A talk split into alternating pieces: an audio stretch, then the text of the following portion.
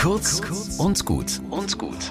Heute mit Pfarrerin Katharina Chemnitzer. Wir arbeiten in der Schule am Thema Werte.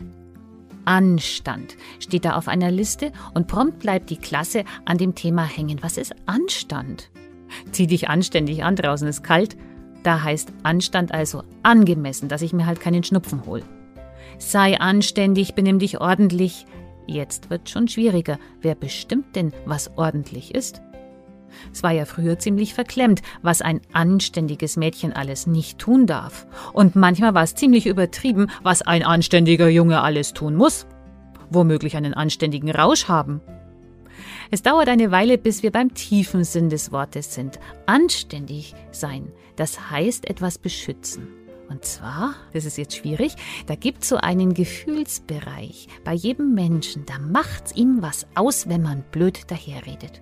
Und anständige Menschen wollen dafür besonders sensibel sein. In der Bibel steht, einer komme dem anderen mit Ehrerbietung zuvor. Eine Schülerin sagt, wenn jemand anständig ist, weiß ich, dass mir nichts Böses passiert. Prima. Und jetzt ist die Frage, wie ist's bestellt um unseren Anstand? Bis zum nächsten Mal.